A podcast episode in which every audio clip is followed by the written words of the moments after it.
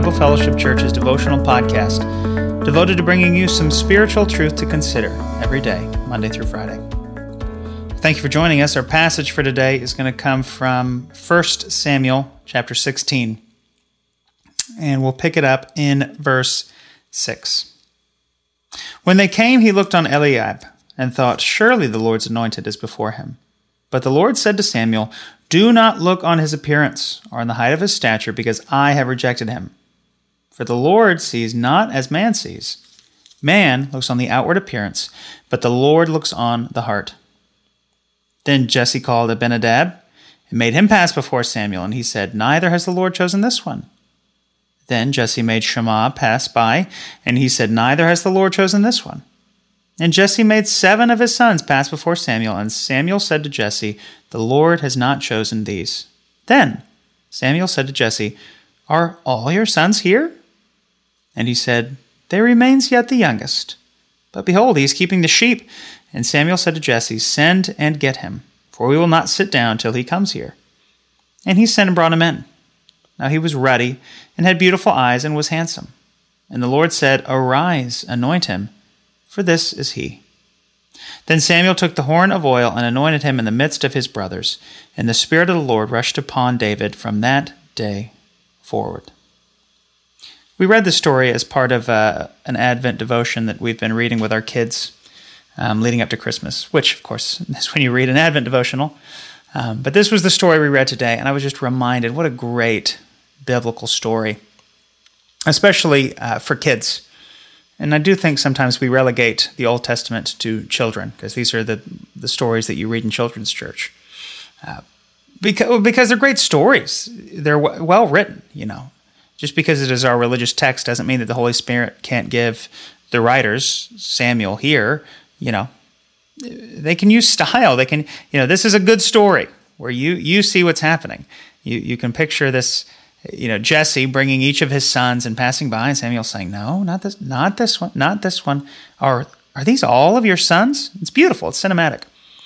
Um, but this is a lesson for us too, and the principle is is is so clear and so obvious, and yet we so quickly forget it, even as adults. That's why I want to say these are not just kids' stories; these are uh, stories for grown-ups as well. That man looks at the outward appearance man looks at what culture values, you know, and so in, in this culture, it would have been someone who is uh, a gifted warrior, right? I mean, this is someone who's coming to to find a king, and so we're looking for someone who's strong and big. And in different places in, in culture or in society or different age groups, different things might be valued. You know, I maybe the, the town you grew up in values the athletes the most or you know you're in a more intellectual place and so the people who are the smartest uh, get the best often the, the outside or the very obvious talents are what we base our value on and god says get that out of here. Man looks at the outside. I look at the heart. I look at what kind of person you are.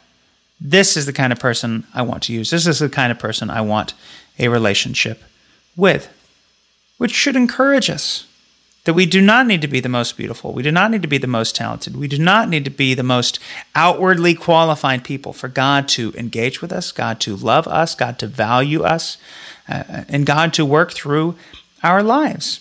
Why I think sometimes this gets lost is because we think to ourselves, oh, oh, sure, God looks not on the outside, but on the inside. But what happens when our inside doesn't measure up? What happens when we've got guilt and shame and sin in our lives? that prevent us from feeling like we can engage with God, that God can use us, that God does love us and does value us. Uh, well, this is where our Advent devotional and this devotional today reminds us that Jesus has dealt with that. That one of King David's great, great, great, great, great, great, great, great grandsons was the Messiah, Jesus, the God man who came to live a perfect life and die the death that we deserve because of our sin, so that we can walk in newness of life that God changes our insides.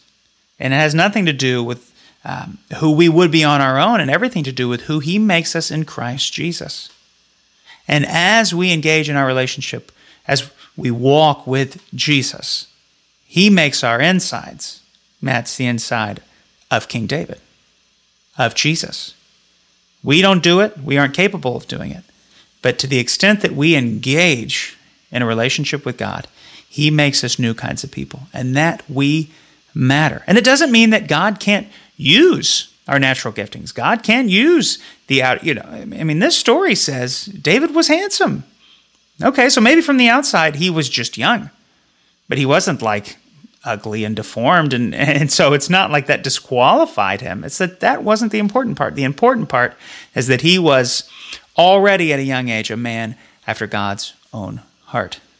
And how can we become men and women after God's own heart? By spending time with our Savior, Messiah, friend, and brother, Jesus. And what a better time uh, than right now, as everybody's talking about Jesus in the Christmas season, to remember that we know we are loved by the Son of God. So, Jesus, we thank you for this story, this Old Testament story that uh, speaks so clearly to children, but also has much to say to us today, God, that our worth is not found in, in what we look like or maybe our natural giftings, but on the kind of person we are on the inside. And that through Christ Jesus, we can continue to grow in our character and our Christ likeness.